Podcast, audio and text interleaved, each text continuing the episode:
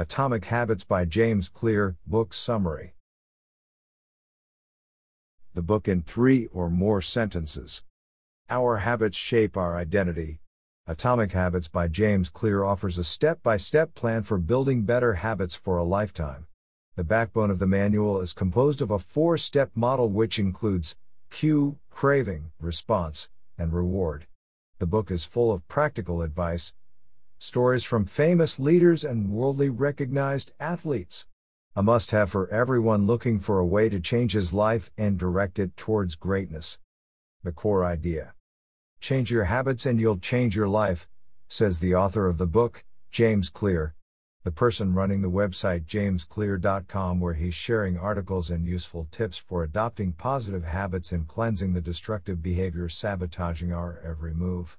The reason he is so obsessed with habits it's obvious, humans are creatures of habits. If you teach your body and mind to do good things consistently over time, good things will happen to you. If you're willing to do the work, this book will teach you the essentials of habit change which will help you live a better life. 5 Key Lessons from Atomic Habits. Lesson number 1 Marginal Gains Strategy. Lesson number 2 How Habits Work. Lesson number 3 Focus on who you want to become rather than what you want to achieve. Lesson number 4 The surrounding environment is more important than you think. Lesson number 5 Say when you're going to do it. Lesson number 1 Marginal Gains Strategy. A philosophy mentioned in the book states the following if you make tiny improvements in everything you do, you'll inevitably improve your results. This concept is called the aggregation of marginal gains. The concept was announced first by Dave Brailsford, the performance director of the British cycling team in 2003. Brailsford said that the whole principle comes from the idea that if you broke down everything you could think of that goes into riding a bike, and then improve it by 1%, you will get a significant increase when you put them all together. As simple as it might sound, the marginal gains strategy is extremely powerful. This can be implemented in everything you do in your business, life, even in your relationship. If you slightly improve the efforts you put in all the different tasks that accompany larger outcome, the overall result will be significantly better over time. Consider for a moment the efforts you put in the gym. If you improve slightly your workouts, your diet plan, you drink less alcohol, eat less sugar, after a couple of months you'll surely feel and look better. Initially, the tiny changes will feel insignificant, but after being repeated, over and over again, they'll lead to great results. Basically, by doing small improvements that sometimes are not even noticeable, you repeat them daily, you'll gain. Sadly, not a lot of people are up for the challenge. Small improvements mean no obvious results, at least initially. Unfortunately, we people are kind of addicted to immediate gratification, and waiting too long for results feels discouraging. My suggestion deconstruct your tasks, goals, or what you want to improve in small tasks, and make small improvements. If you are able to endure the lack of initial obvious results, you'll gain a lot over time. Lesson number two How habits work. A single habit can be disassembled into the following four steps cue, Craving, response, reward. Cue this is a visual signal, or it can be something else, that triggers your brain to initiate a certain behavior. The cue usually predicts a certain reward. For instance, when you enter a bakery, the smell will be the cue. The reward here will be eating nice food. Craving, the second step is craving. This is the motivational force behind every habit. It's usually a feeling that comes after a certain act. For instance, after smelling freshly baked bread, you'll crave for it. You won't crave for the act of eating, you'll desire the outcome of that act, satisfying your taste receptors and feeling well fed. Response The response state is the actual act. The habit itself. If the level of motivation is high, you'll act. If we continue with the example from above, we'll have to say that if we're hungry, or the smell is really nice, we won't resist the temptation. We'll buy a burger or a bagel and eat it. Your response to the cue is the actual habit. Reward The response stage delivers a certain reward. It's the final destination. If the cue is a smell, the craving is for a good taste in our mouth, the act is eating, then the feeling after or while. We eat food is the reward. That's the whole process in short. If the reward feels good, our brain will record this four step process and execute it every time you smell something that feels good. If you're following along, you'll understand that the fewer cues you encounter, and here I'm talking about mostly cues that have a negative outcome over your life, the fewer the negative outcomes. Lesson number three focus on who you want to become rather than what you want to achieve. Most people approach changing their habits by focusing on what they want to achieve. They put more efforts and thoughts on the outcome, not on their actions. The right approach, instead, should be focusing on who you wish to become, not what you want as a prize at the end. The above might sound strange, but let me elaborate with an example. Outcome based habits look like this if you want to become a best selling author, you start dreaming about being famous and all other things that accompany an author. You focus on the end goal and you don't put a lot of efforts on the important task, writing. Identity based habits look like this you want to become a writer? You want other people to associate your persona with someone who writes? Then, what you should do? You should write, obviously. So, you get a pen and a paper and you start executing this ancient form of art regularly. You don't put a lot of pressure on the goal, best selling author. You focus on the habit of writing, and the results coming afterward will be just a bonus. With outcome based habits, the focus is on what you want to achieve. With identity based habits, the focus is on who you wish to become. James Clear. Tweet. A lot of times, people trying to quit smoking cigarettes will tell you that they are trying to quit. In their minds, they're still smokers, which is basically preventing them from quitting this nasty habit. On the other hand, someone who is really trying to quit will tell you, I'm not a smoker. The second dude really believes that he is no longer a smoker. And people who don't believe they are smokers simply don't smoke.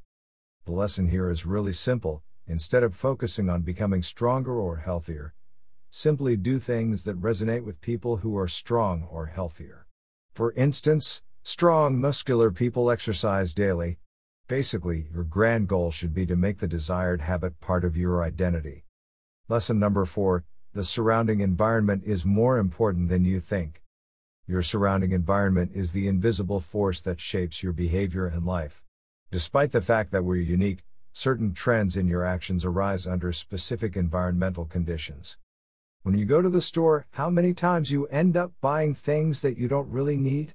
Or such that you see for the first time? Be honest. A lot, right? In 1952, the economist Hawkins Stern describes a phenomenon called suggestion impulse buying. This is triggered when a shopper sees a product for the first time and visualizes a need for it. How this affect your life?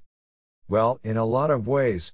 If your fridge is full of sweets, bagels, chips, junk food in general, will constantly eat these sugary delights.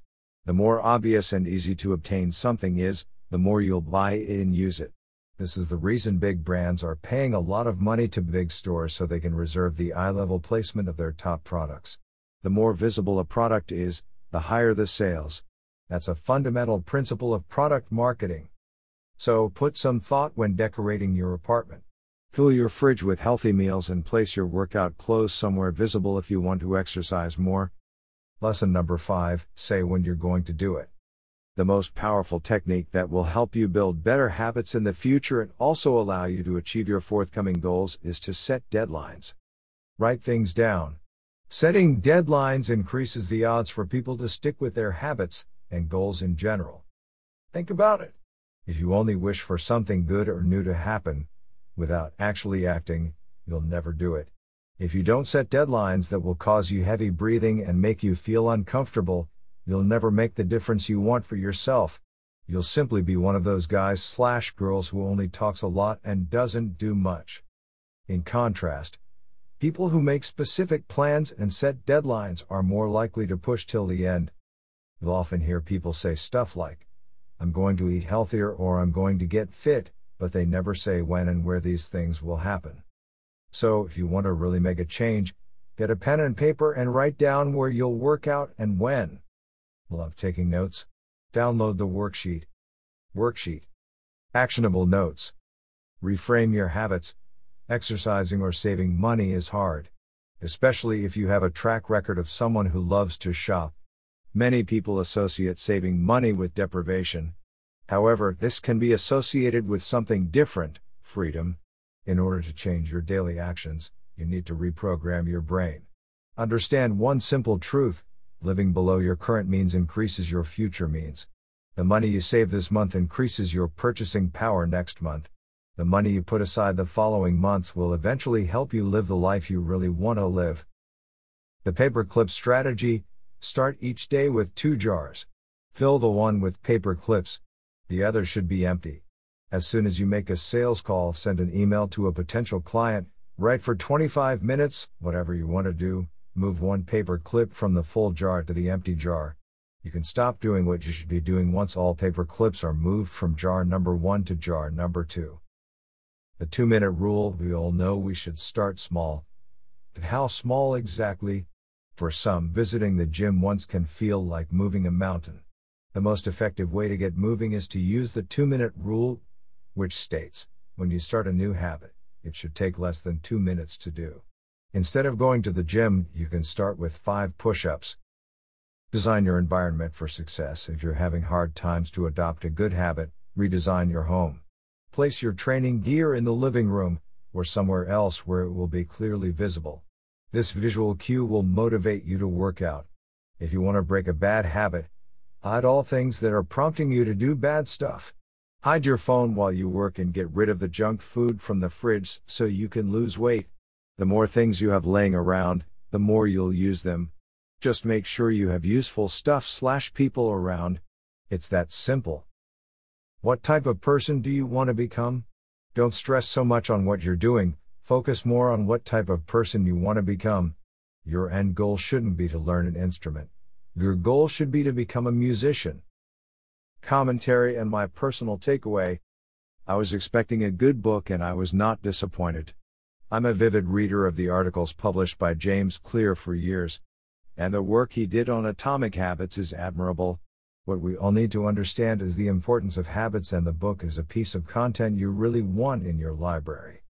These regular practices, habits, have the power to change lives. If you're maintaining a good caliber of habits, you'll thrive, feel good, look good, enjoy your life. On the other hand, if you're intolerant about your daily routines, you'll sink. Keep in mind though, there is no finish line. Keeping good habits is a continuous process. There is never a real victory. There are only improvements and constant work.